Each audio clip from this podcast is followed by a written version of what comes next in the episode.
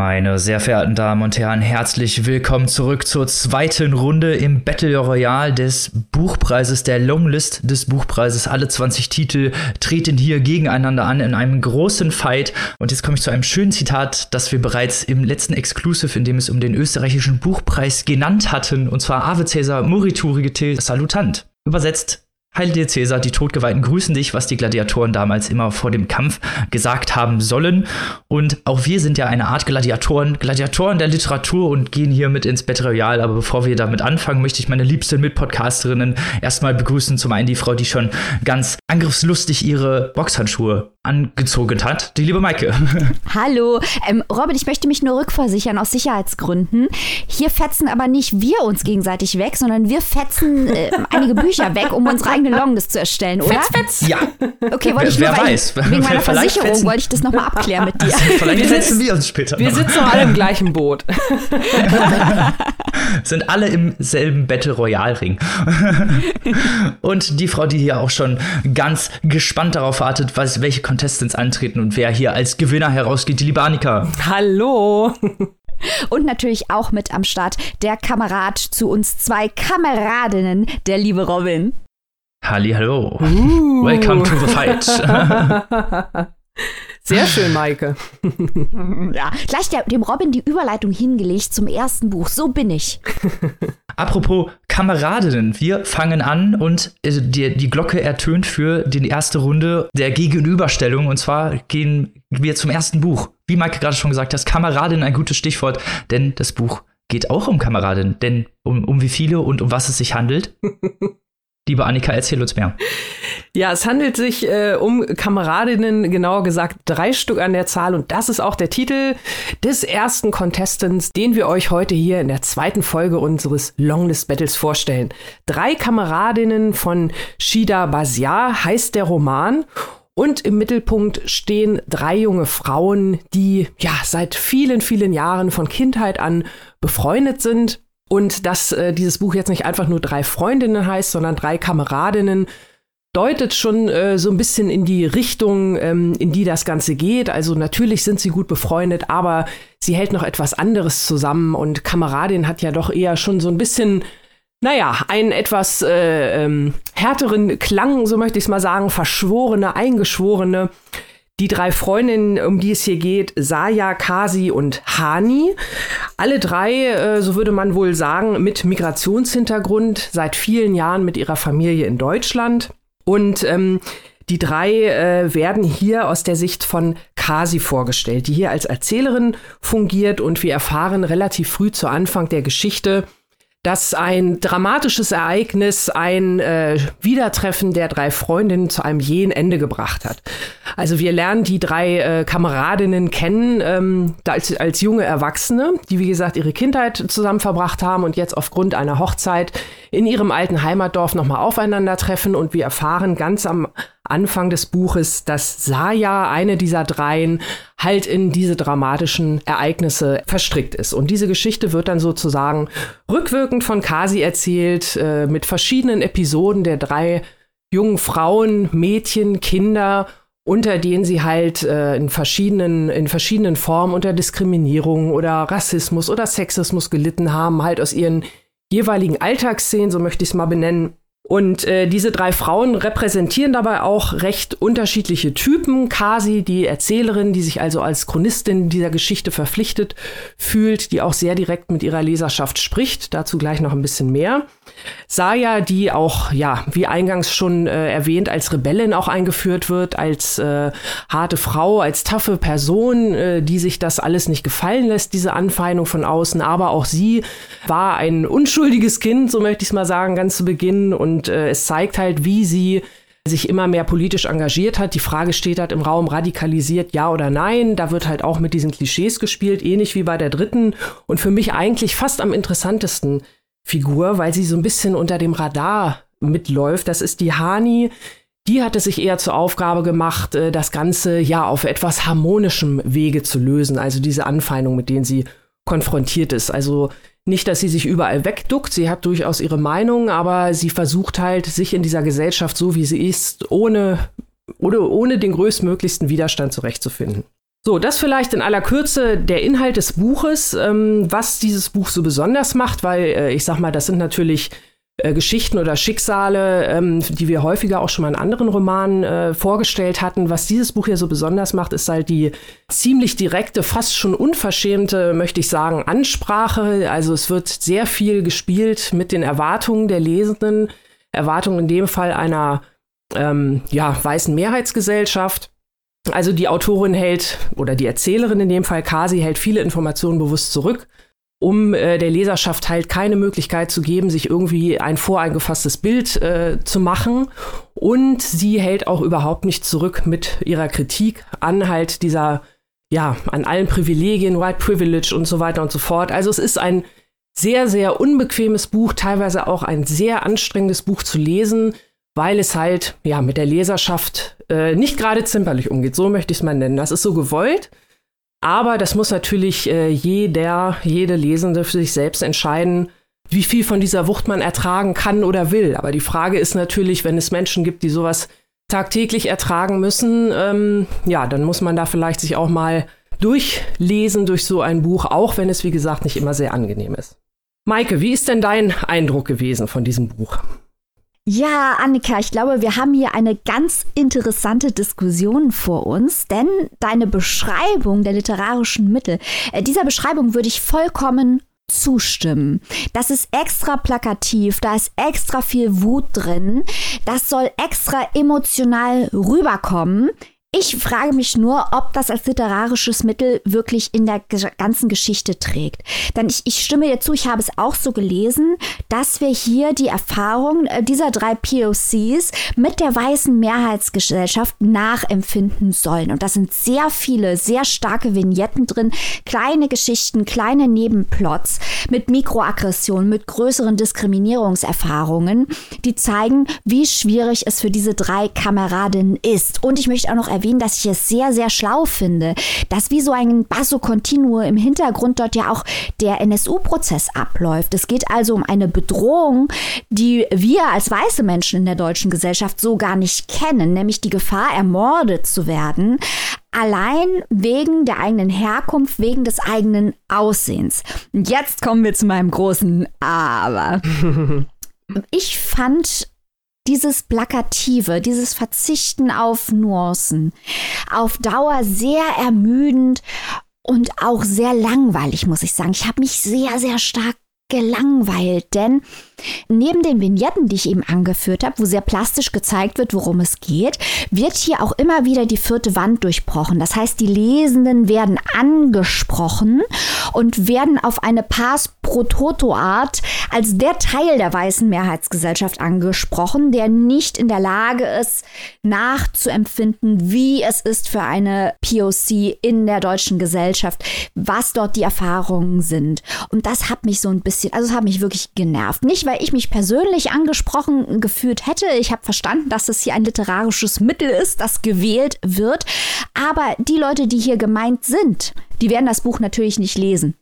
Also in den allerseltensten Fällen. Die Leute, die das hier lesen, die hier dann aber de facto als Lesende adressiert werden beim Durchbrechen der vierten Wand, die sind hier eigentlich gar nicht gemeint. Da ist eine leise Verschiebung, findet hier statt, die zwar literarisch bestimmt gewollt ist, aber die irgendwie ungünstig ist, weil bei mir war dann der Effekt, dass es mich genervt hat. Dass ich halt immer gedacht habe, boah, so dumm wie du denkst, liebe Erzählerin dieses Textes, bin ich nicht. Und das alles kulminiert dann ja auch am Ende in so einem Moment, wo die Erzählerin sagt, jetzt habe ich euch bloßgestellt, jetzt habe ich euch in eurem rassistischen Denken entlarvt.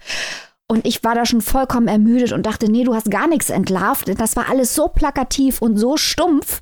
Die Leute, die du hier de facto angesprochen hast, ähm, die waren ja gar nicht gemeint. Und es, es hat mich dann, es hat mich auch vom diskursiven Niveau dann am Ende genervt, weil es halt wirklich derartig plakativ ist, weil die Zwischentöne keine Rolle spielen, weil es so stark auf Emotionen setzt, schon das Feuer auf dem Cover verdeutlicht ist, dass es irgendwie... Es war mir am Ende, gerade im Vergleich zu Identity, sieht man, finde ich, die Schwächen. Identity diskutiert auf einem sehr hohen Niveau Fragestellungen der Identitätspolitik. Dieses Buch diskutiert Fragestellungen der Identitätspolitik auf einem sehr niedrigen Niveau. Und gerade im Vergleich, finde ich, ist dann der Mehrwert, wenn man dieses Buch gelesen hat, auch wenn es bestimmt zugänglicher ist, dieses Buch, gerade weil es sehr, sehr weniger, sehr viel weniger Mitdenken voraussetzt, ist, äh, dieses Buch hat dann auch weniger Mehrwert und wie gesagt, langweilig. Dann, was mich auch gestört hat, ist Fragen der Intersektionalität, die wir ja auch häufiger hier im Podcast besprochen haben. Zum Beispiel, als wir Audre Lorde diskutiert haben, die auch in Identity sehr breit diskutiert haben. Intersektionalität und Solidarität zwischen Minderheiten, die spielen hier eine sehr geringe Rolle, wie ich doch finde. Also, die sind ja nicht nur P O Cs, die sind ja auch Frauen, die sind ja auch arm. Und der Teil der weißen Gesellschaft, der auch weiblich ist, der auch arm ist, sich mit dem zu verbünden, das wird hier nicht ernsthaft und tief durchgesprochen, wäre aber eigentlich ein wichtiges Mittel, um die progressiven Ziele, für die die Erzählerin einsteht und für die wir ja auch als Lesende an dieser Stelle einstehen, durchzusetzen. Also hier geht es auch um die Atomisierung der Gesellschaft, die natürlich im Namen der Identitätspolitik dann vorangetrieben wird, wenn die Intersektionalität aus dem Blick gerät. In Trumps America ist das ein großes Thema. Man sieht, wo das hinführt.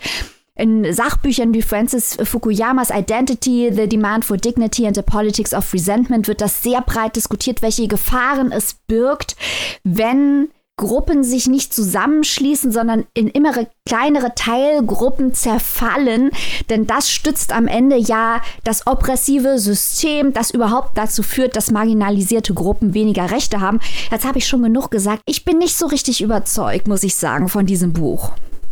Ja, also da haben wir haben wir wirklich hier eine äh, total spannende Diskussion. Da kann ich nur zustimmen, ebenso äh, wie ich es spannend und auch ein bisschen amüsant finde, dass du zwei Identity-Bücher gerade zitiert hast. Das ist das große das Thema.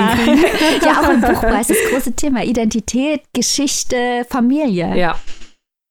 Also das, ähm, das Buch hier, Die drei Kameradinnen und äh, das bereits angesprochene Identity von Mithu Sanyal auf zwei völlig anderen unterschiedlichen Ebenen spielen, äh, das steht ja völlig außer Frage. Also das ist ja ganz klar Identity, wie du schon gesagt hast, wie wir es auch letzte Woche nochmal betont haben, bef- äh, ja, diskutiert solche Fragen natürlich auf einem ganz, ganz anderen Level, äh, trotzdem auch äh, gut zugänglich.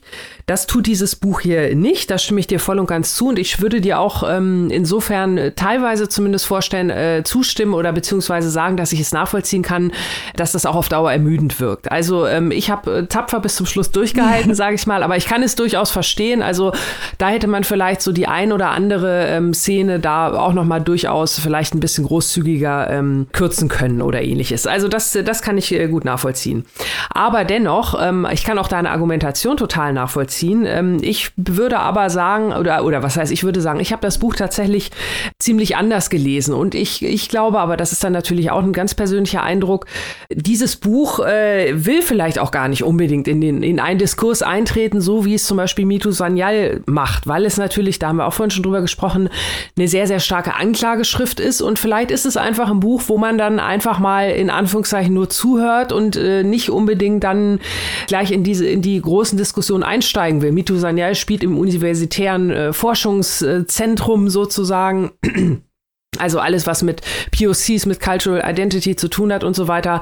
Das hier, das spielt halt in der Siedlung, wo der Bus irgendwo nicht mehr hinfährt. Also das würde ich eher sagen, ist so ein ja, Straßenbuch in Anführungszeichen. Also nur jetzt, um äh, nochmal das unterschiedliche Milieu so ein bisschen rauszuarbeiten.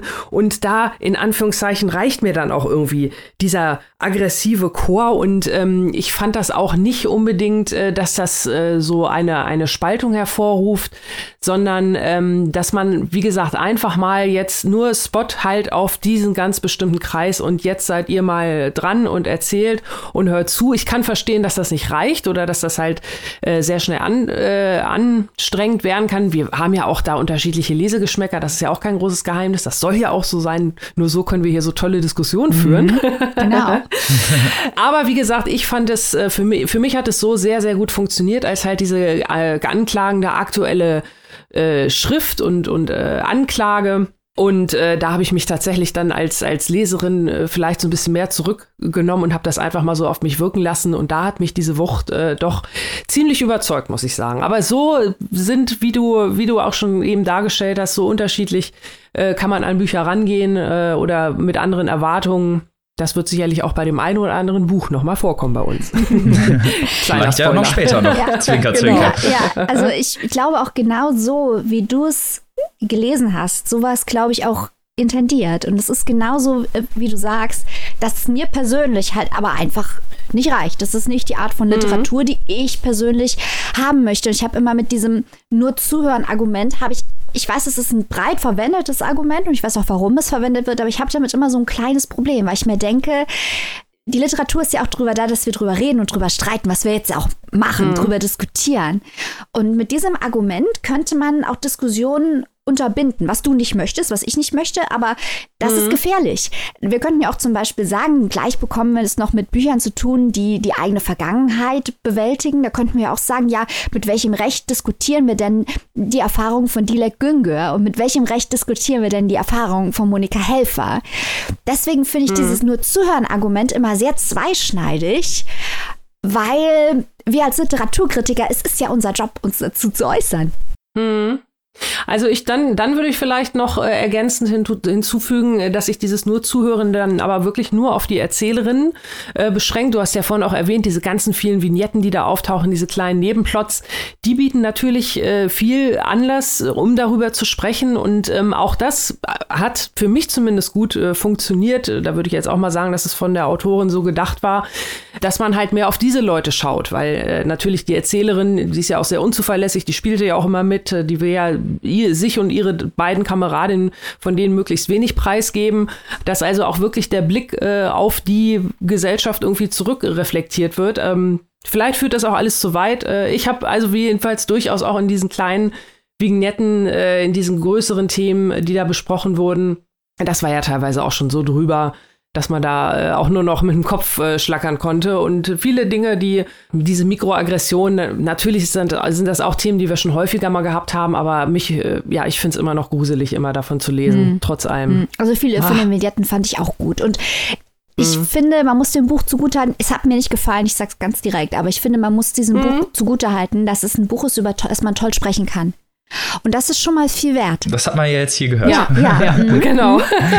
Jetzt ich hätte vielleicht noch eine wieder. kleine Hot-Take-Frage zum Ende. Ich ja. habe euch ja jetzt gespannt ah. gelauscht und hatte, hatte mich gefragt, so wie, wie ihr das so erzählt habt und auch eure verschiedenen Aspekte jeweils zu dem Roman, was euch gefallen hat, was euch nicht gefallen hat, rausgehört habe, dass es eben ja auch viel auch um diese Abgrenzungsmechaniken geht. Und das sind ja eben Sachen und um die Provokationen, die das Buch elaboriert. Die Frage ist ja, oder die Frage, die ich mir dabei gestellt habe, ist das nicht vielleicht auch gesellschaftskritisch gemacht? Meint oder in diesem Fall so geäußert, weil es ja um Realitätsform geht und um diese Bubbles, in die, die wir ja alle kennen und über die wir auch schon auch häufiger geredet haben.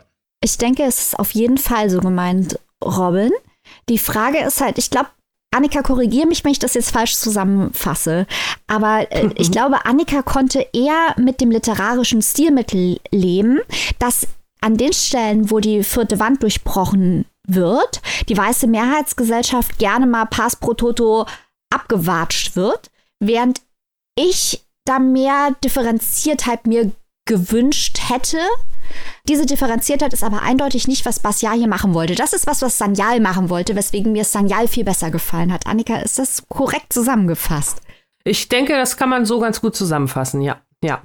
Aber äh, Robin, auch hier vielleicht noch eine kleine Ergänzung. Da kann ich auch nur auch noch mal vor allem auf diese Vignetten verweisen, die also auch verschiedene Gesellschaftsgruppen, äh, also das hat mich teilweise auch so ein bisschen, äh, da vielleicht auch wieder so ein bisschen die Abgrenzung, so nach dem Motto verschiedene Gesell- Gesellschaftsgruppen, die sich äh, für was Besseres halten oder so fühlen, weil sie halt schon bestimmte tolle Sachen irgendwie machen, sich irgendwo besonders engagieren oder so und äh, andere Dinge dann auch wieder aus dem, aus dem Blick verlieren. So dieses so nach dem Motto, ja, ich habe mir jetzt ein ruhiges Gewissen erkauft und solche, solche Sachen. Mhm. Also das kam mhm. auch schon relativ häufig zur Sprache. Mhm.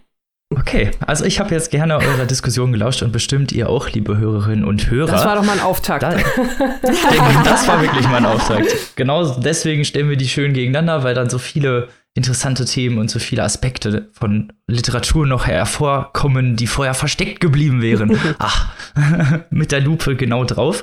Und jetzt geht es direkt ohne Umschweife zum nächsten Roman. Und zwar darf ich den vorstellen. Es geht um die Nibelungen von Felicitas Hoppe, einem Nationalepos, einem germanischen Nationalepos, das das erste Mal im zwölften Jahrhundert mit dem Nibelungenlied äh, schriftlich verfasst wurde und mehrere Strophen aufweist, ist es ein Heldenepos mit vielen verschiedenen Charakteren, mit Helden, mit Schurken, mit Intrigen, Verwerfungen, Mord, Familien, Zwisten, einem Schatz und Zwergen. Also alles, was so ein mittelalterliches Epos braucht, ohne dass man gar nicht anfangen könnte. Oder eine gute Netflix-Serie.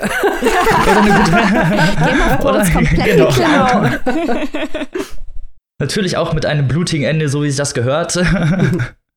Und äh, mit dabei sind unter anderem Siegfried, der Barbuk von Xanten, nenne ich ihn mal, der in Drachenblut gebadet hat und jetzt unverwundbar ist, bis auf eine Stelle an seinem Rücken, wo ein Lindenblatt gelandet ist, das natürlich noch sehr wichtig wird für diese Geschichte.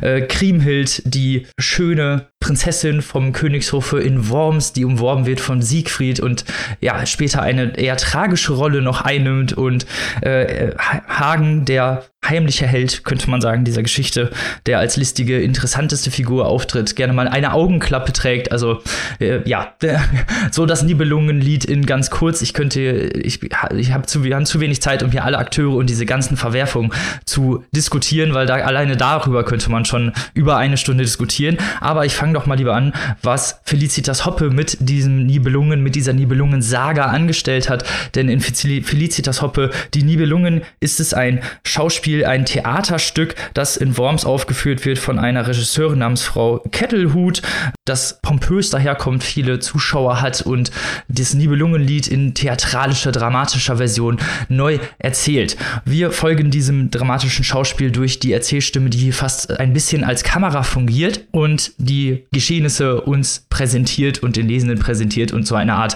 Framing macht und äh, selber auch emotional sehr verbunden ist mit dieser Geschichte, was man hier häufig immer wieder merkt.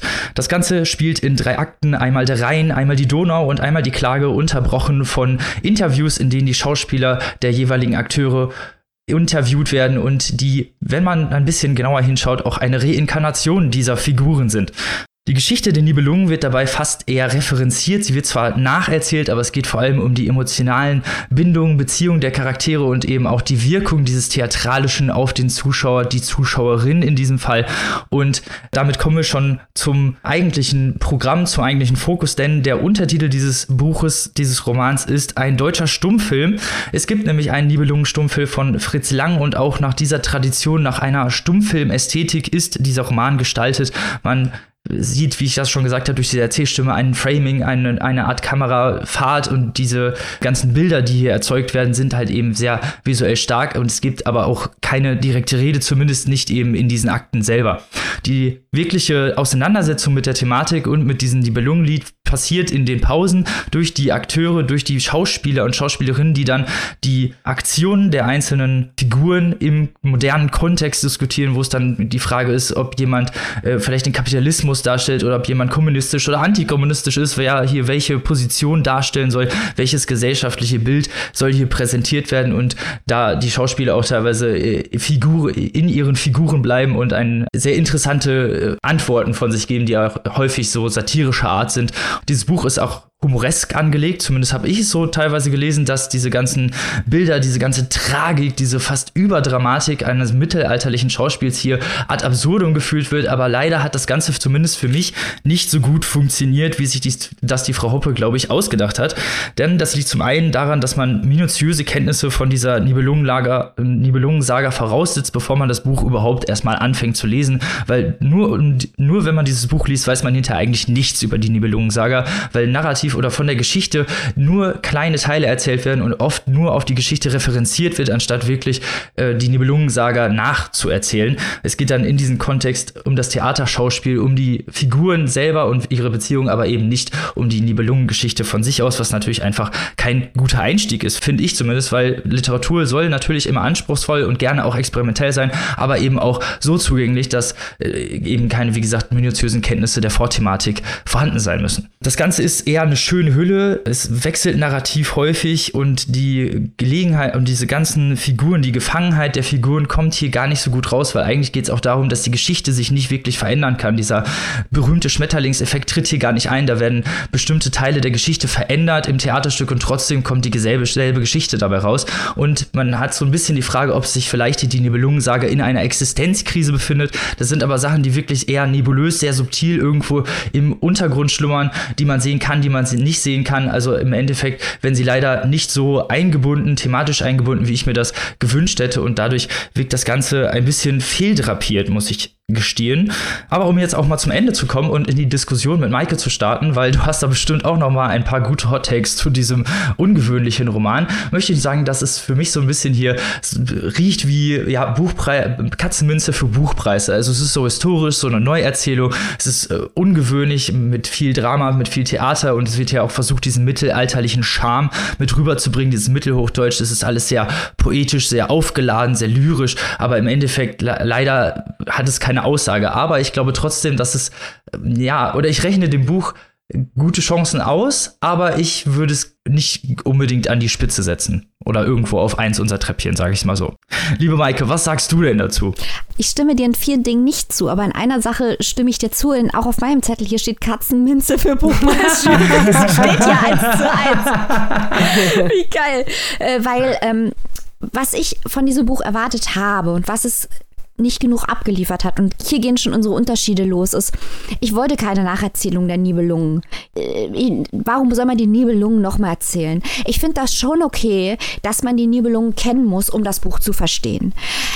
Aber ich habe mir halt schon erwartet, dass dieser deutsche Mythos sehr radikal dekonstruiert wird und auch das äh, politische Sprengpotenzial, das dem innewohnt, hier diskutiert wird. Weil man muss ja äh, bedenken, äh, Göring hat sich bezüglich Stalingrad auf die Nibelungen äh, bezogen. Die Nibelungentreue hat Kaiser Wilhelm angeführt, als er in den Ersten Weltkrieg gezogen ist und so weiter. Da gibt es ja lauter Bezüge zur deutschen Politik und zwar vor allem zu den komplett fatalen Aspekten, ähm, die auf die Nibelungen zurückgehen. Und da dachte ich mir, das hat ein solches mythologisches Sprengpotenzial, da kann man doch richtig was draus machen. Und dann war mir zu viel Nacherzählung drin. Ähm, denn ich habe auch aufgrund des Untertitels Ein deutscher Sturmfilm gedacht, das spielt viel mehr mit Fritz Lang und seiner unfassbaren Version aus dem Jahr neunzehnhundertvierundzwanzig. Und ich fand, das ganze Ding hat überhaupt gar keine Stummfilmästhetik. Der Bezug zum Stummfilm, den habe ich nur gesehen, weil halt in den Nibelungen, das wird ja auch ausgeführt, weniger gesprochen und mehr gehandelt wird.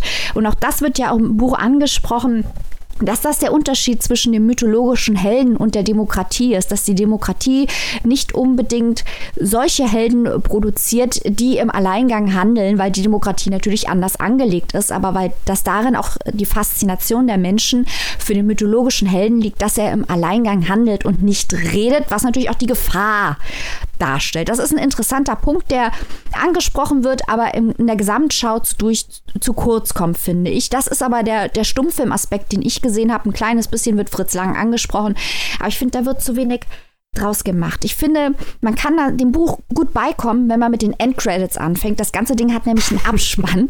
Das fand ich sehr charmant.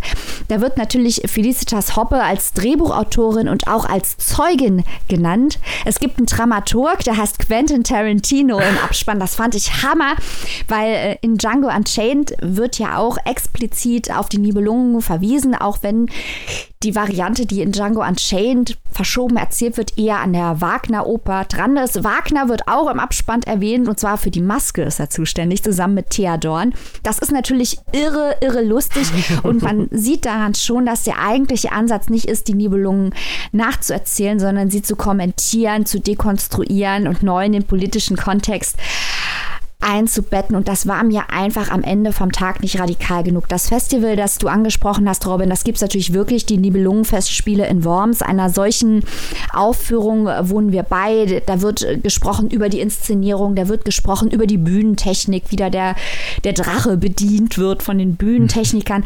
Ganz wichtig auch, die Affekte des Publikums, was erwartet das Publikum, wie reagiert das Publikum. Aber das war mir, diese nacherzählten Passagen dieser Inszenierung, die waren mir einfach viel zu lang und am Ende vom Tag auch zu langweilig. Also nach fünfundzwanzig Prozent war ich schon sehr genervt, muss ich sagen, weil ich mir dachte, wann kommt denn hier jetzt der messerscharfe Kommentar zur Dekonstruktion eines deutschen Mythos? Felicitas Hoppe, bitte. Und dann kommt endlich dieser erste Einschub, wo dann die ähm, Schauspieler befragt werden zu ihren Rollen. Und das ist der allerstärkste Part im ganzen Buch. Genau. Das ist mhm. unfassbar lustig, wie die, da geht es dann um Selbstverwechslungen. Also, was hat der Schauspieler nach eigener Aussage mit der Rolle gemeinsam? Ähm, da antwortet teilweise antworten die Leute in der Rolle, dann kommen Kommentare. Die Kommentare spiegeln aber natürlich immer die Einstellung, die politische des Schauspielers, aber auch die Einstellung zum eigenen Beruf wieder. Und das sind die interessanten Stellen, weil die sind Meta, Meta, Meta, Meta und unglaublich lustig. Ähm, auch der europäische Aspekt, den Felicitas Hoppe so betont, dass es ja eigentlich gar keine deutsche, sondern eine europäische Geschichte ist, das hat mir gut gefallen. Aber am Ende vom Tag wollte ich mehr von diesem Metaspielen und weniger von diesen inszenatorischen Nacherzählungen, weil ich mir dachte, das hätte es jetzt nicht gebraucht. Ich finde das sehr interessant, was du sagst, weil wir da ja fast eine unterschiedliche ja, Vorstellung hatten, wie der Roman sein sollte oder was aus dem Roman rauskommen sollte, aber zum selben Ergebnis gelangt sind. Das ist ja auch ungewöhnlich, aber äh, interessant äh, zu sehen, was, was dir gefehlt hätte, weil das, was du erzählt hast, die Dekonstruktion dieses Epos, dieses Nationalepos, gerade auch im historischen Kontext, vielleicht auch im modernen Kontext, äh, hätte mich auch sehr interessiert. Also auch die Version hätte mich interessiert. Also, da war halt die Frage, was Felicitas Hoppe hier mit ihrem äh, Die Nibelungen machen wollte. Und im Endeffekt, wie du schon sagst, bleibt halt nicht so viel Fulminanz übrig, wie man sich das vielleicht erwartet hätte bei so einem, ja, bei so einem Nationalepos einfach. Wo ein Nationalepos draufsteht, sollte das auch drin sein. Oder zumindest die Flamme dieses Nationalepos. Und das hat mir auch gefehlt. Ich wollte das ja gerade nicht. Ich will ja gerade, dass ein Mythos ist bei mir nur dazu da, dass man ihn zerschlägt. Und ja. das wollte ich. Und ich fand auch den Ansatz... Aber das ist ja auch eine Flamme. Ich, des Zerschlagens. Ich ähm, fand auch den Ansatz interessant, dass Felicitas Hoppe gesagt hat, oder man merkt es ja auch in den Credits, als erster genannt wird ja nicht Siegfried, sondern der Schatz.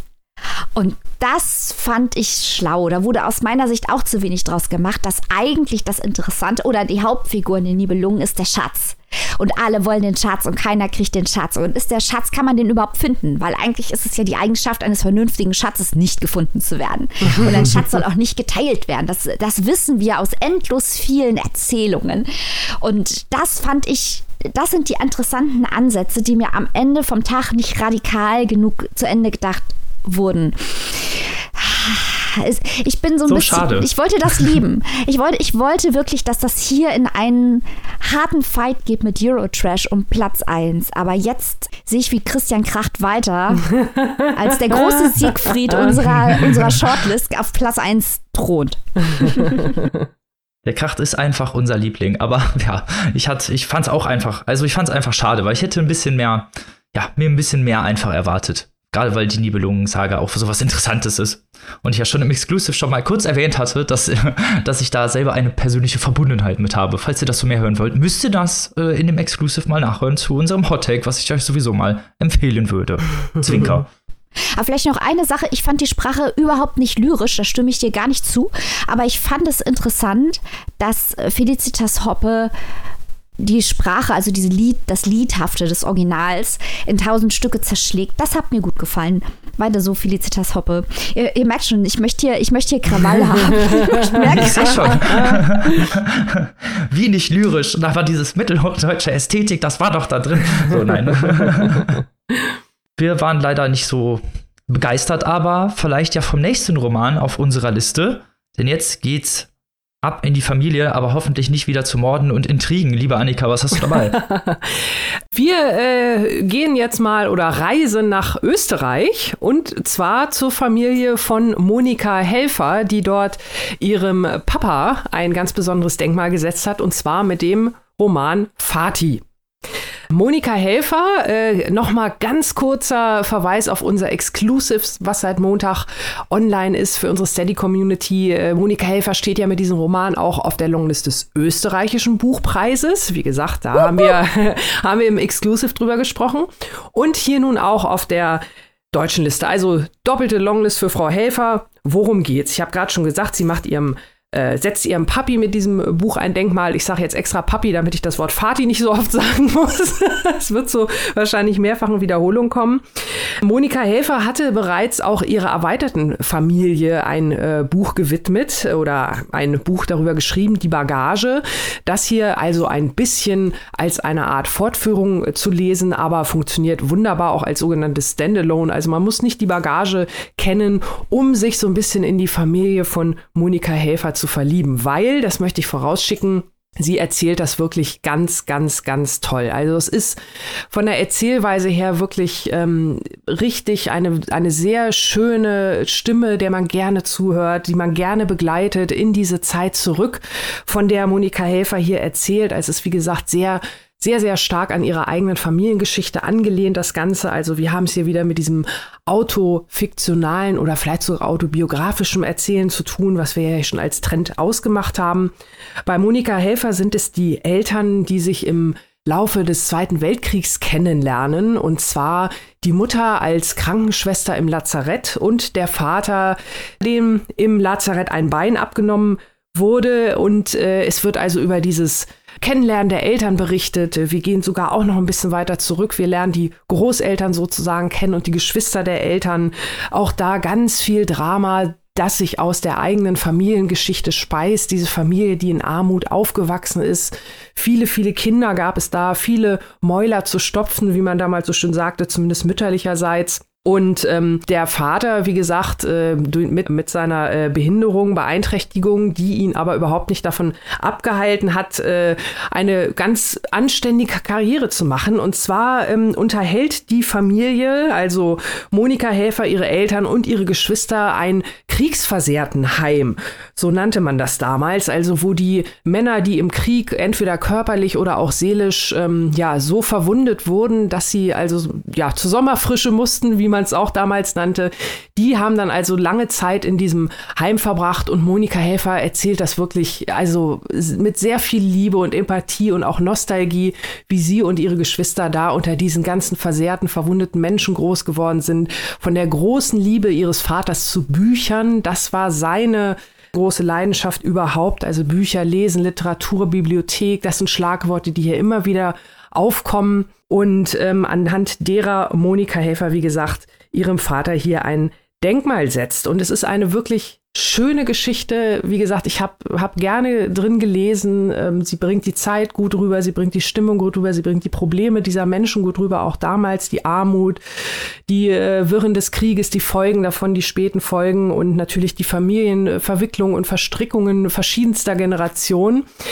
Ja, jetzt kommt das Aber. Äh, so schön dieses Buch auch ist. Also ich habe ja eingangs schon gesagt, dieses Thema, sich mit der eigenen Familiengeschichte beschäftigen, das haben wir ja nun äh, häufiger, werden wir auch noch häufiger auf dieser Liste haben. Prominentestes Beispiel natürlich auch Christian Kracht, unser Star auf der Liste zu eins bisher.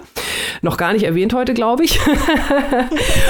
Und ähm, da muss ich dann halt ganz klar die Parallele ziehen, so gerne ich Monika Helfer auch vor äh, zugehört habe.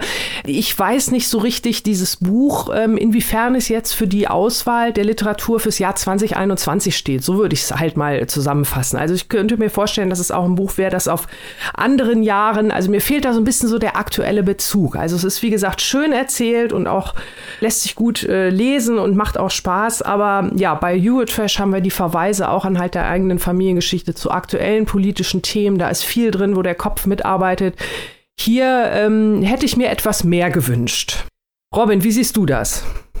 Also, ich kann dir da in fast allen Punkten nur zustimmen. Also zuerst mal fand ich natürlich, wie du, äh, wie du auch schon ausgeführt hast, die Liebe, diese Erzählung, diese ganze Ästhetik, die ja da in Einklang findet, was ja wirklich so, ja, wie so eine Familiengeschichte runtergeschrieben ist, man die Geheimnisse erfährt, was da wirklich so hintersteht, auch diese Traumata, dass ein bisschen diese Kindheitsidylle, die sie sich selber auch aufgebaut hat, auch bricht, also wirklich aus äh, Geheimnisse, mhm. die sie erfährt, die sie vorher auch gar nicht über ihre Familie wusste, bevor sie diese Recherche gestartet hat. Also jetzt Protagonistin im Roman, ich würde das jetzt nicht auf die Autorin mhm. beziehen, ähm, sondern äh, natürlich die im Roman, und dass hier dieses, dieses heimelige Feeling eben so aufgebrochen wird und dieses Dunkle, was dahinter steht, so langsam da mit hereinbricht und die Parallelen gezogen werden zur eigenen Kindheit, was dann eben mit dieser Retrospektive, mit dem Wissen um diese Familiengeschichte nochmal ganz anders wirkt. Das fand ich schön, aber ich muss dir da auch zustimmen, dass es bei mir nicht so wirklich was hinterlassen hat, was man sich jetzt so wünschen würde von Literatur, die auf einem Buchpreis steht, wo man jetzt sagen würde, okay, das ist ein Buch, da erinnere ich mich noch in zwei Jahren dran, oder das ist was, was mich jetzt wirklich stark bewegt hat oder wo jetzt wirklich auch irgendwie gesellschaftliche, relevante Themen nochmal aus einer anderen Perspektive geschildert werden. Es ist eine schöne Erzählung, es wird gut und flüssig auch berichtet, ohne dass es jetzt da zu sentimental wird, mhm. fand ich. Aber eben diese Liebe ist ein, diese Liebe auch zur Familiengeschichte ist hier eben ein zentraler oder der zentrale Punkt, und das ja, bleibt hinter anderen Büchern so ein bisschen zurück. Also eine Parallele, die ich vielleicht gesehen habe, war Bis einer weint von Eva Sichelschmidt von letztem Jahr, das auch so ein bisschen so ein Familienepos mhm. war, aber von Familienhistorien mit noch viel, viel mehr Hintergründen, viel ausgereifter mhm. und ein bisschen ja mehr auf die gesellschaftlichen Probleme der Zeit auch gezogen. Und das hat mir hier gefehlt. Ja, wir sind jetzt wieder an dem langweiligen Punkt angekommen, wo wir alle komplett einer Meinung sind. ähm, Verdammt. Verdammt nochmal, Monika Helfer. Ähm, ich sehe es genauso. Also es ist das, was wir quasi im ersten Exclusive zum Buchpreis schon angesprochen haben, nämlich dieses Thema der Connect zwischen Familie und Geschichte und wie beides die Identität formt. Das kommt hier in diesem Buch exemplarisch zusammen. Was das Buch ein bisschen anders macht von anderen Büchern über Kinder der Kriegsgeneration ist, dass da halt kein Hass ist und der Vater auch nicht irgendwie ein Alkoholiker ist oder ein Tyrann. Das ist hier so ein bisschen die klassische Erzählung, dass dann Schweigen herrührt wegen der Schuld, über die geschwiegen wird. Das spielt hier gar keine Rolle. Wir wissen, dass der Vater das bei dem Krieg verloren hat, aber was er in dem Krieg da, also was da genau war, erfahren wir an keiner Stelle. Also das Cover, genau wie bei Die Bagage, ist so ein bisschen verschwommen und man merkt, dass es hier ein autofiktionales Werk ist, in dem Monika Helfer versucht, den Fokus scharf zu stellen. Und wo es eine zweite Ebene gibt, in der sie als Erzählerin auftritt, äh, sie als Tochter auftritt, als Teil der Geschichte auftritt, äh, der versucht, dem eigenen Vater und der eigenen Mutter Gerechtigkeit zukommen zu lassen. Ich habe das sehr gerne gelesen, muss ich sagen.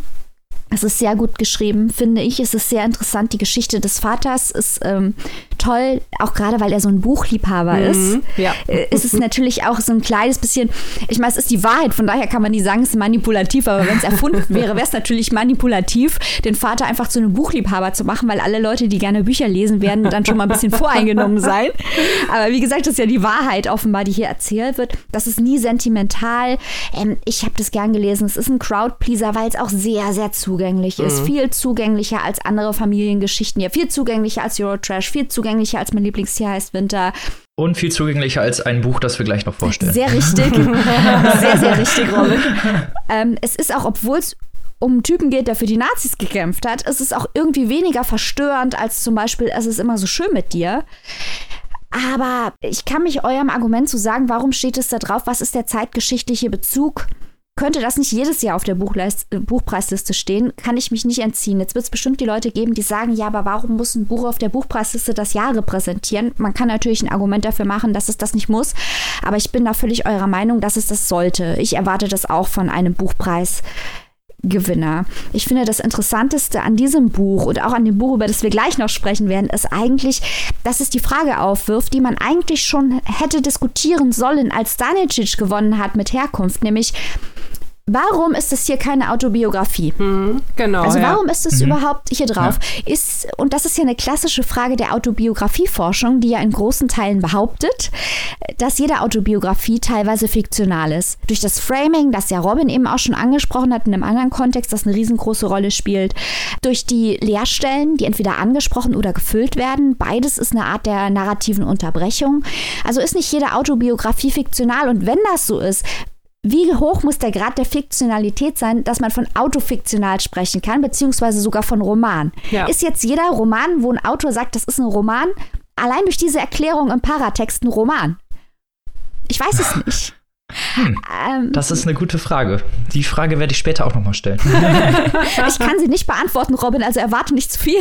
Aber, ähm, man könnte mir das hier, wenn hier Autobiografie drauf stünde oder, oder biografische Erzählung und man würde es als Sachbuch verkaufen, würde das auch gehen. Das ist jetzt noch kein Qualitätsurteil, aber ich finde, das ist ein wichtiger Punkt, den man noch bei vielen Büchern hier im Hinterkopf behalten sollte. Bei Kracht zum Beispiel ist das eine ganz andere Nummer. Hm. Hm. Weil die Fiktionalisierung auf einem ganz anderen, in ein ganz anderes Extrem getrieben wird. Aber wie misst man Fiktionalisierung? Ich weiß es nicht. Das ist eine Frage, Maike, du hast es gerade schon gesagt, die wir uns ja eigentlich schon seit zwei Jahren stellen. Ich erinnere mich an ähnliche Diskussionen, wir sind keinen Schritt weitergekommen. Wir, ja. wir erhoffen uns Antworten. Ein ungeklärter Satz der Literaturwissenschaft. Der gorgische Knoten der Literatur. Naja, kommen wir alle ja zu demselben Urteil. Sind nicht so begeistert, aber naja, vielleicht ja vom nächsten Vaterbuch, was wir jetzt hier vorstellen. Liebe Maike, hau mal raus, vielleicht ist das ja besser. Ich habe so ein bisschen Angst. Also ich, Helfer fand ich ganz okay. Ich glaube, es hat mir sogar besser gefallen als euch beiden. Aber ich kann, ich habe euren Kritikpunkten nichts entgegenzusetzen. Das ist das Problem. ähm, Und bei diesem Buch werden wir jetzt eine sehr vergleichbare Diskussion führen. Also so wie wir die Kameradin und Identity vergleichen konnten, können wir Fatih und das nun folgende Buch mit dem Titel Vater und ich von Dilek Güngör vergleichen. Ich mochte dieses Buch sehr gerne, aber ihr werdet gleich mit den gleichen Kritikpunkten kommen und ich werde denen erneut nichts entgegensetzen können. ähm, hier geht es um eine Journalistin, die ihren Vater besucht. Drei Tage lang. Die zwei waren noch nie so lange allein. Die Mutter ist ähm, auf eine kleine Wellnesskur mit ihren Freundinnen gefahren und die Tochter kommt aus der großen Stadt und besucht ihren Vater. Der Vater ist mit einundzwanzig Jahren aus der Türkei nach Deutschland gekommen als sogenannter Gastarbeiter. Ich möchte hier das sogenannt betonen, weil dieser Begriff einfach eine absolute Frechheit ist. Ähm, hat hier hart für zwanzig Jahre in einer Fabrik gearbeitet als Polsterer. Seine Frau hat auch dort gearbeitet und die haben sich zusammen einen gewissen Lebensstandard erarbeitet. Natürlich sind es kleine Leute, aber sie haben ein Haus. Jetzt arbeitet der Vater in seiner eigenen kleinen Werkstatt, Werkstatt immer noch als Polsterer. Und im Rahmen dieses Besuchs reflektiert Ipek, unsere Erzählerin, die Journalistin, dass früher der Vater und sie ja sehr nah waren, als sie noch ein Kind war und dass sie sich dann auseinandergelebt haben und woran das liegt. Zum einen liegt es natürlich ganz normal daran, dass jemand erwachsen wird und dadurch ein anderes Verhältnis zu seinen Eltern entwickelt. Es liegt aber selbstverständlich auch daran, dass die beiden sehr unterschiedliche Lebenserfahrungen haben. Der Vater in der Türkei ist ein bisschen geflohen, weil er natürlich dort vor einem Leben voller Armut stand. Er sollte ein Pistazienbauer werden, so wie viele andere dort, was er nicht wollte. Er hat sich was anderes für sich gewünscht, ist nach Deutschland gekommen. Ipek hat natürlich auch Diskriminierung erfahren als äh, türkischstämmiges Kind, aber trotzdem ist ihre Erfahrung sehr stark anders als der des Vaters. Sie ist aufgewachsen als ein sehr geliebtes Kind von ihren Eltern. Ähm, sie ist dann in eine Großstadt gezogen. Sie ist Akademikerin geworden, der Bildungsaufstieg und auch ein wichtiges Thema. Gleich wird Annika hier mit Streulicht kommen und ich freue mich schon drauf. Äh, ein wichtiges Thema ist auch dieser Aufstieg durch Bildung, der, und auch hier möchte ich nochmal mit der Intersektionalität operieren, äh, was Güngör auf einem ganz anderen äh, Niveau macht, als wir das bei den drei Kameradinnen gesehen haben, dass nämlich dieser Aufstieg durch Bildung immer dazu führt, dass das Kind, das zum Akademiker oder zur Akademikerin wird, sich ein Stück weit von den Eltern trennt, weil sie einen Erfahrungshorizont erlebt, den die Eltern nicht hatten und dafür einen nicht hat, den die Eltern hatten in diesem Arbeitermilieu. Hier wird das sehr plastisch in der Sprache geschildert, denn Ipek hat früher mit ihrem Vater Türkisch gesprochen, hatte aber nie das Vokabular, um sich auf einem Niveau auszudrücken wie der Vater. Und dann geht sie an die Universität, studiert bezeichnenderweise Sprachen, nimmt da auch Unterricht in Türkisch, spricht dann aber eine... ein Hochtürkisch, ein, ein gutes Türkisch, das dann stark mit dem ländlichen Dialekt des Vaters kontrastiert. Also auch hier sieht man in der Sprache, in der Ausbildung, wie sie sich auseinanderentwickeln. Aber man muss sehen, dass, wenn man es zum Beispiel mit anderen klassischen Aufstiegsgeschichten, die in letzter Zeit diskutiert wurden, Retour Arras, Offiniavec, Eddie Belgueul, was da alles aus Frankreich so kam, vergleicht, dass hier überhaupt kein Hass oder Abneigung oder irgendwas besteht gegen die Familie, aus der sie kommt. Im Gegenteil, die lieben sich sehr und Ipek leidet furchtbar darunter, dass sie Probleme hat, mit ihrem Vater zu kommunizieren, auch weil der Vater nie gelernt hat, über seine Bedürfnisse zu reden. Wahrscheinlich, weil, dieser, weil die Bedürfnisse des Vaters nie so gezählt haben, wie die Bedürfnisse von Ipek, die natürlich immer ermutigt wurde, das anzusprechen. Also sie versucht ähm, durch Gesten, durch Bezüge zu Literatur, aber auch ganz wichtig durch Präsenz, eine Beziehung zum Vater aufzubauen. Das geht natürlich wieder zurück auf ihre Kindheit. Die beiden sind einfach in diesen drei Tagen ganz direkt körperlich zusammen und verbringen Zeit miteinander. Und auch das wird natürlich als eine Art des Gegenwärtigseins, als eine Art von Liebe geschildert. Und ich fand das wahnsinnig berührend, weil während das hier eine sehr spezielle Situation ist mit migrantischem Hintergrund und Bildungsaufstieg und Diskriminierungserfahrung, doch sehr viel Universelles hier mitschwingt. Von Vätern, die vielleicht nicht so ihre Emotionen aus ganz unterschiedlichen Gründen kommunizieren können und Kindern, die versuchen, die ihre Eltern lieben und versuchen, eine Beziehung mit ihnen aufzubauen und Wege zu finden, diese Beziehung zu leben. Das hat mich sehr berührt, das fand ich sehr schön. Es ist ein kurzes, kleines Buch, das Buch wie ein Eisberg in der ganz, ganz viel Tiefe. Also sehr schön, Dilek Güngör. Ich bin sehr froh, dass es auf dieser Liste steht, weil es, glaube ich, ein Buch ähm, aus dem Verbrecherverlag, also einem kleineren Verlag, wahrscheinlich eher untergegangen wäre oder zumindest nicht so breit rezipiert würde, wie es jetzt rezipiert wird, dank des Eintrags auf der Longlist. Ich glaube auch nicht, ich sage das, bevor ihr mit eurer Kritik kommt, ich glaube auch nicht, dass dies hier den Deutschen Buchpreis gewinnt, aber ich bin sehr, sehr froh, dass ich es gelesen habe. Ich bin sehr, sehr froh, dass es auf dieser Liste steht. Ein schönes, feines, kleines Buch. Ja. Also und Annika mit ihrem Aber, na toll. Nein, nein, nein, nein, nein, nein, nein, nein. Also grundsätzlich deinem Fazit ähm, kann ich mich auf jeden Fall schon mal anschließen. Also ich ähm, habe mich auch sehr gefreut, dass es auf der Liste steht, weil ich es glaube, ähm, ich glaube, ich hätte es sonst auch nicht gelesen oder es wäre uns vielleicht irgendwie durchgerutscht. Was heißt durchgerutscht? Es wäre kein Platz dafür gewesen. Von daher sehr schön, auch dass es jetzt diese Aufmerksamkeit bekommt. Ich denke aber auch, äh, dieser, dieser Aufmerksamkeit, die es jetzt durch die Longlist bekommt, ähm, reicht und äh, wird es dann auch sein, weil ich habe es auch, wie gesagt, gerne gelesen, aber es war mir dann irgendwie, obwohl es tatsächlich auch nur ein relativ kleines Büchlein ist, Maike, das hast du ja auch gerade gesagt, mit hundertzwölf Seiten und auch einen sehr, sehr komprimierten Zeitraum eigentlich in seiner Kerngeschichte umfasst, war es mir dennoch an einigen Stellen zu repetitiv. Ähm, also ich Ich fand die, die Worte, die sie benutzt hat und diesen, um diesen Zustand dieser Sprachlosigkeit, die ja auf so vielen Ebenen funktioniert, und das fand ich auch toll dargestellt, diese Worte, die sie dafür benutzt hat, die waren von Anfang an so stark und so gut und haben so ein tolles Bild gezeichnet, dass sie da für den Rest der Novelle, so möchte ich es mal nennen, nicht mehr so viel drauf hätte rumreiten müssen. Also das war mir einfach dann am Ende ein bisschen zu... Ich möchte jetzt wieder sagen, also zu sehr mit dem Holzhammer und hat mich so ein bisschen von diesen kleineren Szenen zu sehr irgendwie abgelenkt, weil ich das Gefühl hatte, das hat meine ganze Aufmerksamkeit äh, beansprucht. Und genau wie du gesagt hast, da sind ja diese kleinen Szenen auch drin, die noch so viel mehr über diese Geschichte erzählen. Und ähm, die hätte ich mir da vielleicht im Vergleich ein bisschen stärker ausgeleuchtet gewünscht. Ich glaube, ja, das ist jetzt rein ein subjektives Argument von mir. Mir ging das halt nicht so. Ich sehe, ich gebe dir aber recht, dass, da sie, dass das sehr stark im Fokus steht und auch da ein gewisser, man kann bestimmt da von einem, von einem wiederholenden Charakter sprechen. Das hat mich nicht so gestört. Ich war so fasziniert von diesen kleinen Szenen, zum Beispiel dieser Szene, wo sie mit dem Arzt, der vorbeikommt, ja, beim Grillen. Ja, ja, das war so auch die Szene, die ich im Kopf hatte. Ja, Wahnsinn, so mhm. gut beobachtet, so eine feine, intelligente, also genau das, was mich bei den Kameradinnen gestört hat, ist hier das Gegenteil.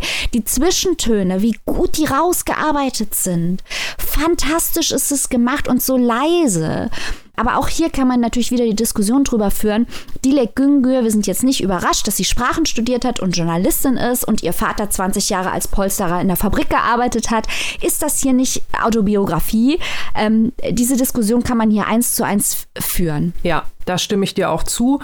Sie selbst äh, gibt ja auch Hinweise im, im äh, Buch. Ipek, Dilek, die Namen sind ja äh, schon so ziemlich gleich, gleich klingend und auch diese Endung mit E K spielt ja auch eine Rolle in dem Buch. Also von daher sehe ich das ganz genauso. Wir können die gleiche Diskussion führen. Und ich muss natürlich noch, du hast ja vorhin schon drauf hingeteast, jetzt noch mal kurz vergleichend Streulicht erwähnen. Unser Longlist, äh, unsere Longlist-Kandidatin der Herzen aus, auch aus dem vergangenen Jahr. Da hat Dennis Ode ja auch ähnlich äh, dieses Aufwachsen geschildert. Natürlich auch das Beziehungsverhältnis zu ihren Eltern, da stand jetzt diese Vaterbeziehung nicht so im Vordergrund, da ging es mehr auch um die Bildung oder die, die fehlenden Teilhabechancen beim äh, Thema Bildung aus äh, diskriminierenden oder klassistischen Gründen.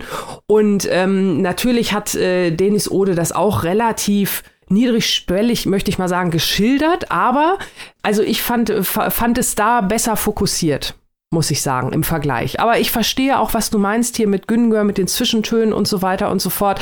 Ich glaube auch gerade im, im Vergleich mit äh, der Diskussion, die wir vorhin bei den Kameradinnen hatten, äh, da haben wir sehr schön auch zwei verschiedene Lesarten bei beiden Büchern rausgearbeitet. Also das finde ich auch total spannend.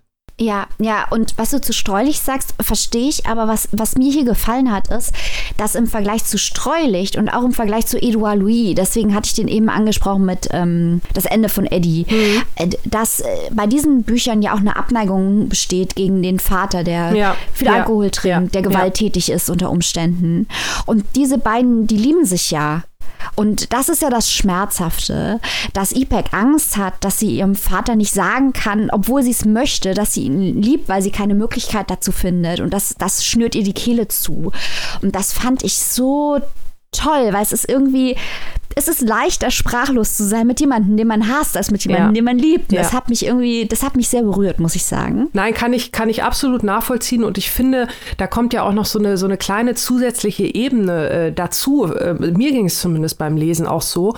Man äh, hat ja das Gefühl als lesende Person, dass man da einem unglaublich, trotz dieser geschilderten Hoffnungslosigkeit oder dieser Angst, dass man sich nicht versteht, man ist ja trotzdem Zeuge oder Zeugin eines sehr, sehr innigen, sehr, sehr intimen Moments. Und ich mhm. finde, dass man als lesende Person, wie gesagt, mir ging es zumindest so, durch diese gewissen kleinen Rituale, die sich da eingespielt haben, über die Laufe der Jahre, Jahrzehnte, dass man ja sieht, dass die beiden durchaus miteinander kommunizieren, auch wenn sie sich da vielleicht gar nicht so sehr die Gedanken drüber machen in dem Moment. Ja, ja, sie, ich, man weiß auch nicht, ob nicht vielleicht der Vater es auch anders empfindet als Ipek, weil Ipek vielleicht auch durch ihr, ihr Studium und so denkt immer, man muss alles aussprechen und man muss genau. es diskutieren. Genau. Und sie sind aber die ganze Zeit zusammen und sitzen zusammen und vielleicht reicht es schon, vielleicht ist das schon sehr viel. Ähm, ja, also ich, ich fand es sehr schön. Ich finde es auch sehr schön, dass wir hier mal unterschiedliche, in dieser Folge haben wir so viel unterschiedliche Meinungen, das finde ich mal richtig gut. Geht's gar nicht. Ja, ja. Voll ungewöhnlich, aber ich habe euch wie immer wieder andächtig gelauscht, die das, was ich jetzt zumindest rausgehört habe, oder was ich jetzt einen interessanten Kontrast zum letzten Buch von Monika Helfer, Fati, fand, ist diese Herangehensweise an den Vater, an diese Beziehung der beiden, die eine, die das ja eben in der Im, im Nachgang eigentlich macht, also erst später was über ihren Vater hinausfindet, und die andere, die sich eben ihrem Vater äh, ja in der, in der Gegenwart direkt annähert und versucht, mit ihm eine bessere Bindung zu haben. Diese Herangehensweise fand ich interessant, der Unterschied an diese geschichtlich an die Narrative. Vielleicht sollte man in dem Zusammenhang auch noch ganz kurz erwähnen, dass äh, Dilek Güngör dieses, äh, diese gesamte Erzählung ja sozusagen direkt an den Vater richtet. Also man könnte es auch als, als äh, ja, sehr, sehr langen Monolog oder Erzählung oder Brief oder ähnliches lesen oder vielleicht einen Tagebucheintrag, einen Brief, der nie abgeschickt wurde. Das ist natürlich, äh, trägt auch nochmal sicherlich zu dieser Intimität bei, die ich da vorhin auch erwähnt hatte. Hm. Sie hat es ihm doch gesagt, und zwar als Buch. Ja, genau, genau. Happy End. So, jetzt bin aber ich aber maximal gespannt, was ihr zwei zum folgenden Roman sagen werdet. Euer Leid ist endlos, ich weiß es, aber mein Amüsement wird es auch sein. Was des einen Leid ist, des anderen Spaß. Genau, denn wir kommen zum ja, Buch mit den, Läng- mit den meisten Seiten auf der Longlist, und zwar Gentzen oder Betrunken aufräumen von Dietmar Dath, einem Autor, Übersetzer und Journalist, der ein Band rausgebracht hat, wo er sich mit Science-Fiction auseinandersetzt, und ein Gesprächsband mit Sibylle Berg zusammen über Zahlen. Die meisten wird nicht überraschen, dass es dann vielleicht in diesem Roman auch ein bisschen um Science-Fiction, inwiefern man das auslegen kann, werde ich gleich noch erzählen, geht und Zahlen auch eine sehr große Rolle spielen. Denn Gentzen, Gerhard Gentzen, war ein Mathematiker, bekannt für die Entwicklung der modernen mathematischen Beweistheorie. Aber keine, keine Angst, das ist keine Biografie, nein, es ist schlimmer, denn es ist hier ein, ja, ein Roman aus Puzzlestücken, Fragmenten, Bausteinen, die sich äh, ja, mit Wissenschaft im historischen Kontext beschäftigen. Wie ist moderne Technik aufgebaut? Welche Akteure haben diese moderne Technik überhaupt, äh, überhaupt erst ermöglicht? Welche Begegnungen sind dabei zustande gekommen? Was hätte sein können? Wer hätte wie sein können? Und welche ja, großen Denker sind vielleicht auch auch unter Repressalien von Kriegen oder Diktaturen zugrunde gegangen. Das ist hier so der Fokus der Geschichten. Es geht immer um die kleinen Rädchen eines Getriebes und eben auch als, man könnte sie als Funktionen eines Computerprogramms sehen. Zu diesem Aspekt komme ich gleich noch. Zukunft, Vergangenheit, Gegenwart, Traum wechseln hier ständig, dieses narrative Verfahren wechselt hier ständig und inhaltlich kann ich gar nicht mehr so wirklich darüber sagen, außer dass es um zwischendurch die jungen Gänsen geht, den aufwachsenden Gänsen, um äh, eine Zukunftsmiliz, die Angst vor, vor Farben hat, vor Tieren, die in verschiedenen Farben leuchten und um drei Freunde, die einen verschwundenen Mann suchen. Einer davon ist übrigens Dietmar Dath selbst, der übrigens auch äh, öfter mal hier in diesem Roman vorkommt, in zum Beispiel einem Gespräch mit Podcast-Liebling Clemens Setz, mit dem wir tatsächlich selber schon gesprochen haben, zumindest die liebe Maike, äh, auf einer Kracht-Gala. Also hier auch wieder intertextuelle Verweise und das Ganze ist auch autofiktional, also Dietmar Dath spielt hier auch eine große Rolle in dem Roman, wenn man das denn so nennen kann, weil wie gesagt, es sind halt sehr, sehr viele Fragmente. So viel erstmal zum Inhaltlichen. Das Wort Science Fiction muss man hier sehr wörtlich nehmen, weil hier geht es wirklich um Science Fiction, also wirklich Wissenschaft und Fiktion gemischt.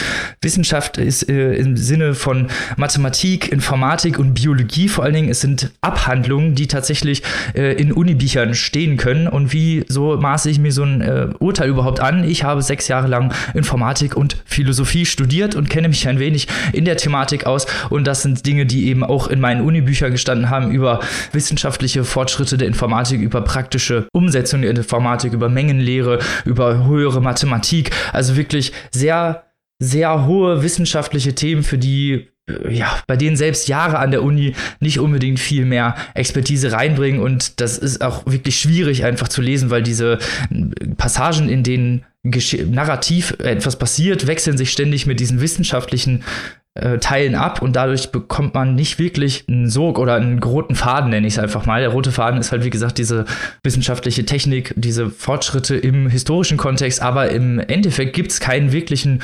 überspannenden Bogen. Das Ganze, wie ich es vorhin schon einmal kurz gesagt hatte, ist wie ein Code aufgebaut, wie ein Computercode, könnte man sagen, bei dem, auch wenn man einen fremden Computercode liest, erstmal alles sehr wirr erscheint. Man muss erstmal in die Syntax einsteigen, erstmal gucken, wie funktioniert überhaupt dieser Code, was was will der Code mir sagen und auch immer wieder diese Geschichten aufeinander referenzieren, was auch eben Teil dieser Code-Idee ist, die versucht Dietmar Dath hier einfließen zu lassen. Ob das dann hinterher wirklich so Sinn ergibt, ist dann halt die Frage, aber man muss sich eben in diese Code-Struktur wirklich einarbeiten, in diese kleinen Bits und Pieces, die eben für sich alleine stehen und erst im, in der Gänze vielleicht sowas wie einen Kontext ergeben, wenn man das denn überhaupt so nennen möchte, weil Beweise, Theorien, Axiome, Sätze, alles wird, findet hier statt. Es ist fast eine wissenschaftliche Arbeit, könnte man es nennen, als ja, in Form von Literatur gegossen.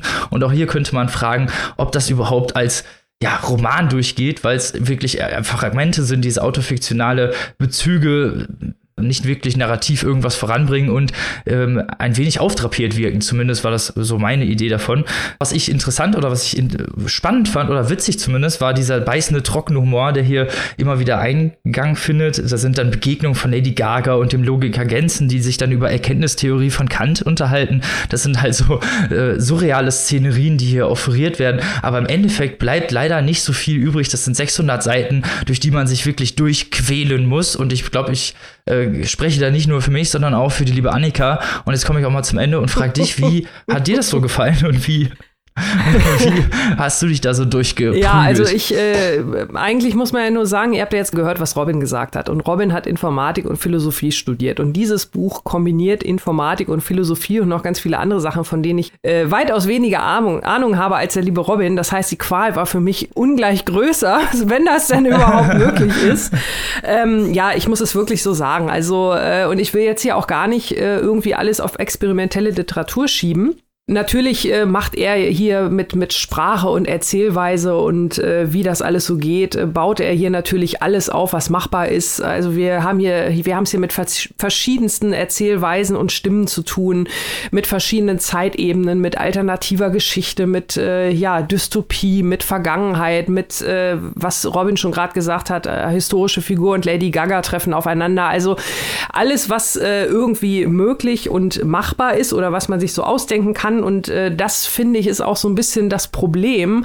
Also es ist wirklich alles äh, völlig wild durcheinander und ähm, es ist mir einfach zu viel, dass ich denke, hey, ne, man kann mal so ein bisschen auf die Bremse treten. Auch äh, der Autor, finde ich, nimmt sich sehr, sehr wichtig auch in seinem Werk. Äh, das finde ich auch so ein bisschen äh, fast schon übergriffig. ähm, aber äh, ich habe schon gesagt, also ich will es jetzt gar nicht so sehr auf dieses Experimentelle schieben, weil auch äh, das äh, sagt ja noch nicht alles über einen Roman aus. Aber hier ist es wirklich so, wie Robin schon gerade gesagt hat, man versteht also wirklich wenig. Äh, wobei, also ich kann das jetzt natürlich auch wieder nur auf mich beziehen. Ich habe wirklich nie so einen riesen Draht zur Mathematik gehabt. Aber es steht hier wirklich viel im Vordergrund. Also philosophische, mathematische Gedanken, Formeln, hin und her, seitenlange Sätze, über die irgendwelche Figuren, über diesen Herku- diese Herkünfte dieser Formeln, Sätze, was auch immer diskutieren. Wir hatten vor ein paar Wochen Yaa Gyasi mit ein, ein erhabenes Königreich im Programm.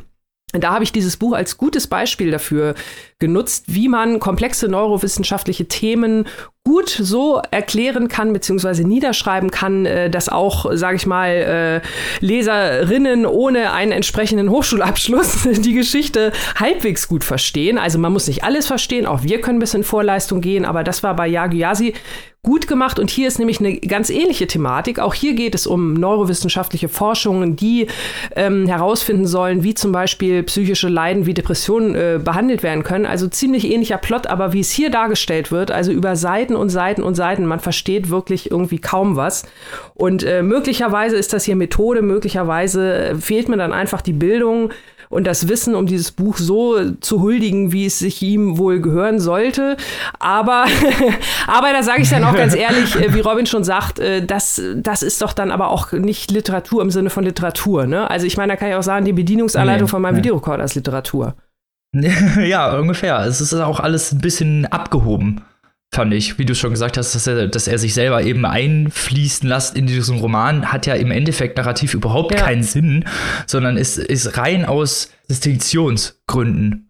Einfach nur, um drin vorzukommen. Und ich hatte am Anfang so die Idee, dass es vielleicht so ein bisschen in die Richtung Christian Kracht geht, nicht nur, weil er ihn referenziert, sondern weil er eben auch autofiktionalen Bezüge drin sind und vielleicht eben auch das, was ihn interessiert. Aber es gibt halt eben im Gegensatz zu Christian Kracht, der eben mit, seinen, mit seiner Geschichte, mit dieser Vergangenheit und mit dieser Autofiktionalität spielt, humoresk spielt und auch den Leser immer wieder in irgendwelche Sackgassen führt, aus Spaß, macht, hat man das Gefühl, dass es bei Dietmar Dath hier alles so um Ernsthaftigkeit mhm. geht. Es ist alles so richtig ernst.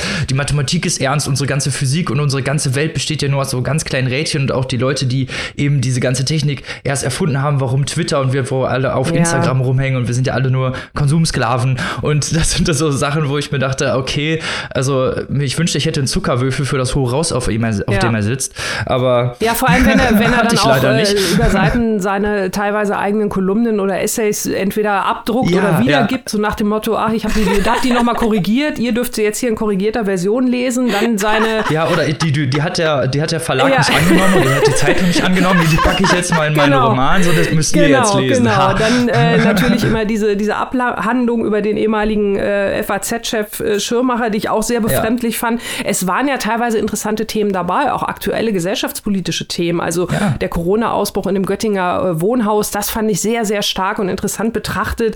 Oder auch diese ganze Thematik, die wir ja auch hier im Podcast schon häufiger mal gehabt haben, das Zusammensparen des klassischen Feuilletons, ne? Kein Geld mehr dafür, anständige Literaturrezension. Mhm.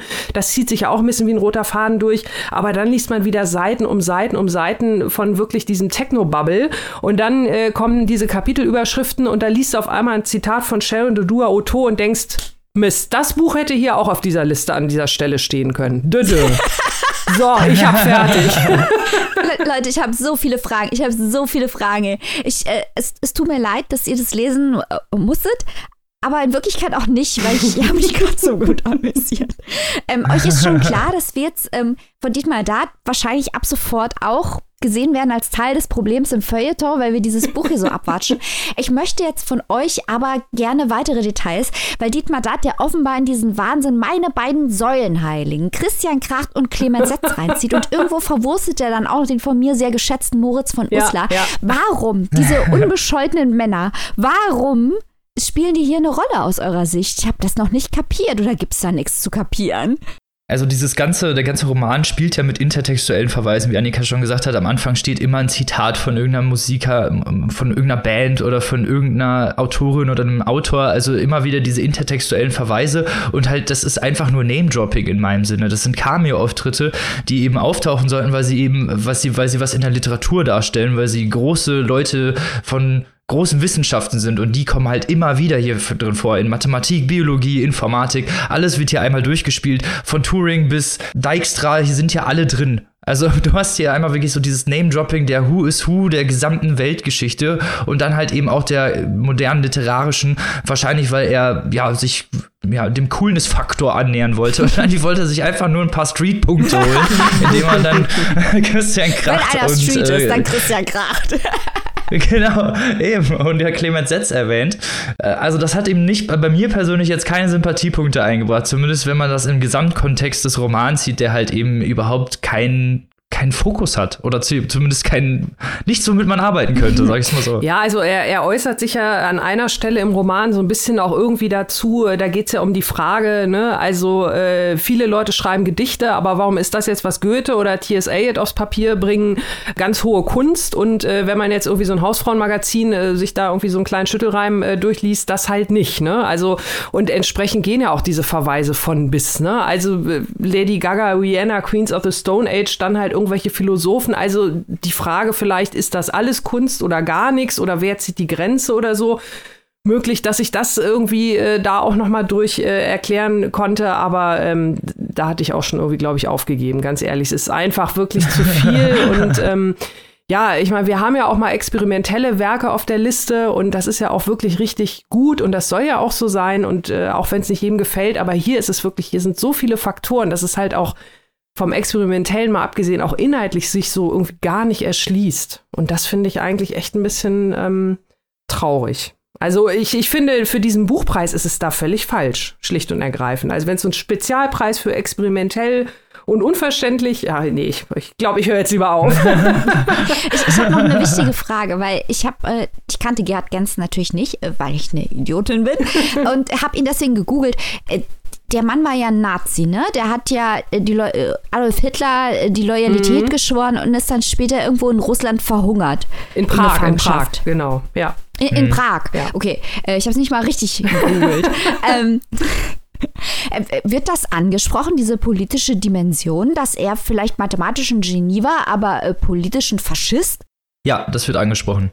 Das, hat, das sind diese gesellschaftlichen Themen, die Annika gesagt hat, oder was ich auch am Anfang gesagt habe, diese Wissenschaft im Sinne von Kriegszeiten, im Sinne von Diktatur, im Sinne von Nationalsozialismus, auch gerade in Deutschland. Diese deutsche Geschichte spielt hier immer wieder eine Rolle, der Zweite Weltkrieg spielt hier immer wieder eine Rolle, auch diese Nazi- Regime oder auch diese nach, also die Nachkriegszeit, wie viele Nazis eben auch immer noch in Deutschland sind, das spielt, spielt hier definitiv eine Rolle, aber eben geht eben diesem gesamten Sermon von wissenschaftlichen Fragen und wissenschaftlichen Abhandlungen und Sätzen und äh, Abschweifungen so unter, dass man dann am Endeffekt leider also auch nicht sagen kann, dass das jetzt hier groß Thema ist. Also doch dann unterm Strich wäre hier, wenn K I-Roman, äh, dann doch besser Raffaella Edelbauer mit Dave am Start gewesen. Und der hat uns schon nicht äh, umgehauen.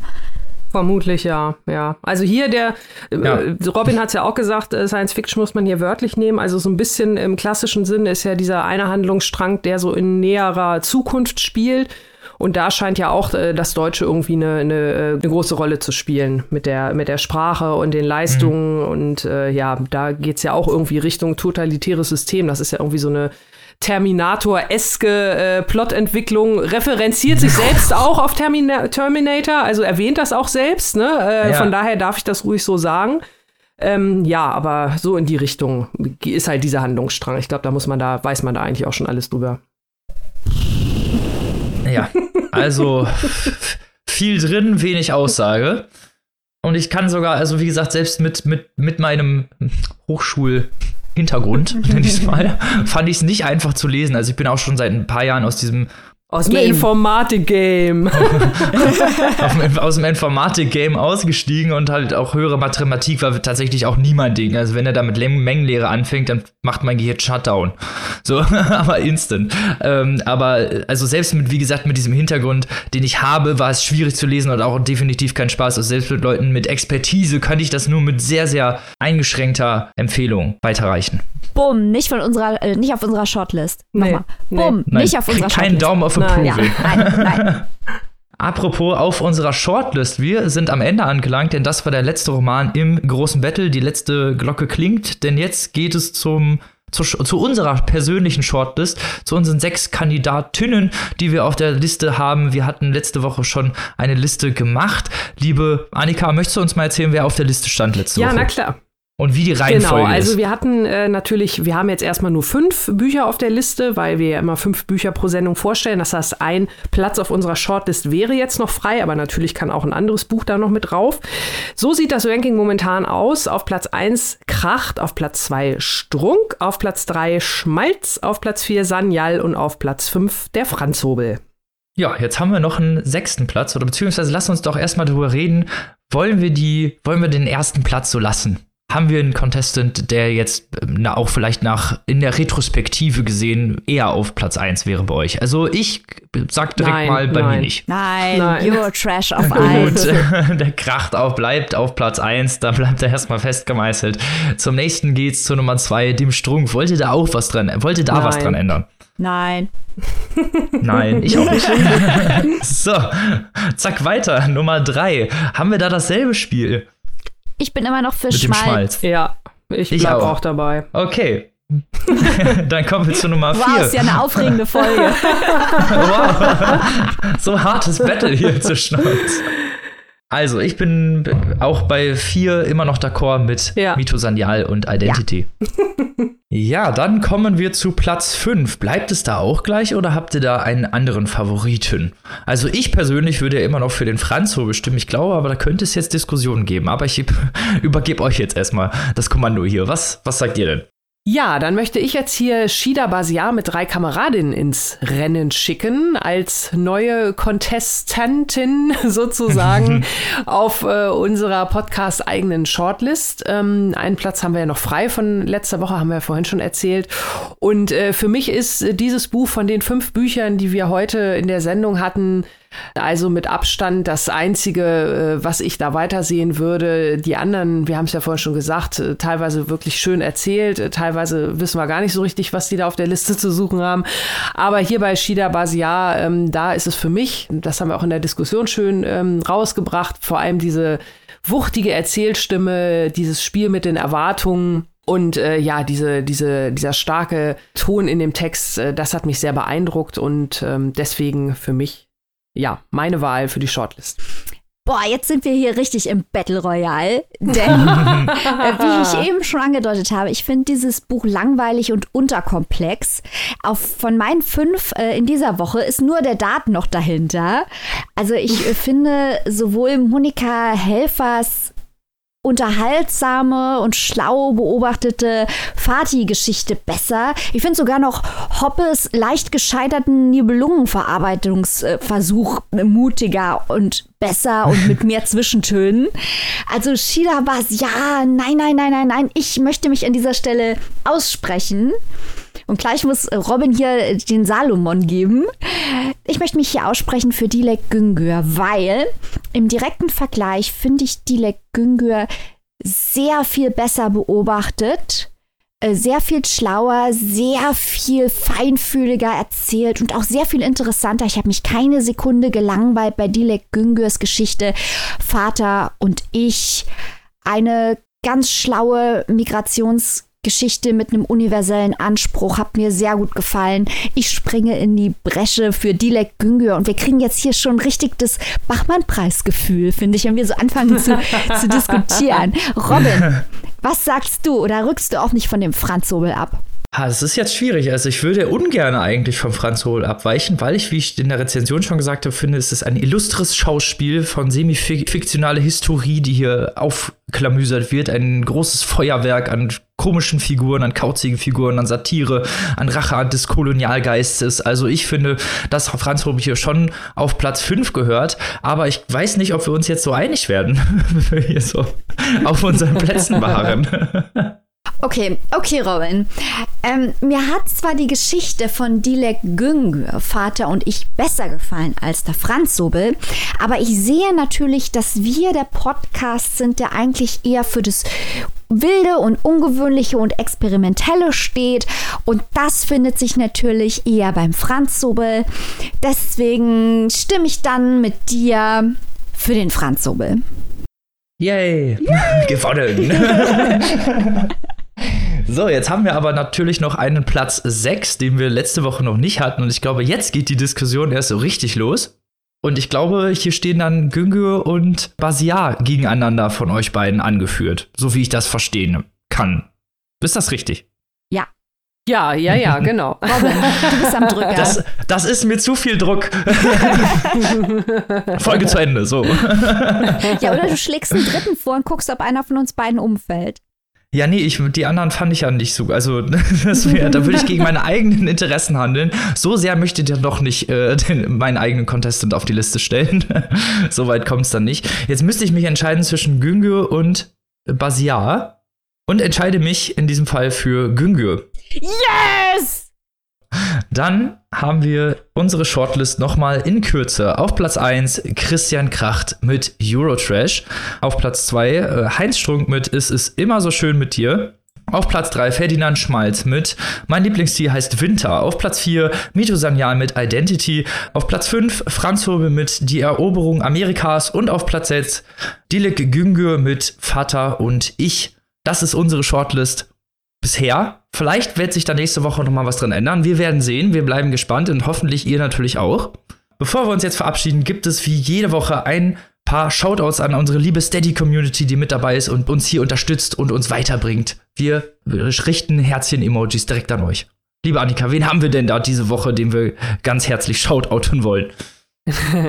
Ja, heute bedanken wir uns äh, ganz besonders zum einen bei der lieben Steffi. Ganz lieben Dank für deine Unterstützung. Dann bei Ramona Stein. Maike, Verwandtschaft von dir? Nein, aber sehr schöner Nachname. Auf jeden Fall, auch dir ganz lieben Dank. Und zu guter Letzt bedanken wir uns noch bei der lieben Caro Reichel. Vielen Dank und an euch alle in der Steady-Community. Ihr seid super. Woo! Yay! Woo! So. Und jetzt müssen wir uns leider wieder verabschieden. Wir hoffen natürlich, euch hat das zweite Battle Royale gut gefallen und, und hoffen natürlich, dass ihr bei der dritten Episode auch wieder mit dabei seid, wenn es, wenn der Gong wieder klingelt zum großen Literatur-Battle. Bis dahin wünschen wir euch eine ganz tolle Woche. Bleibt gesund, lest was Tolles. Auf Wiederhören. Tschüss. Tschüss.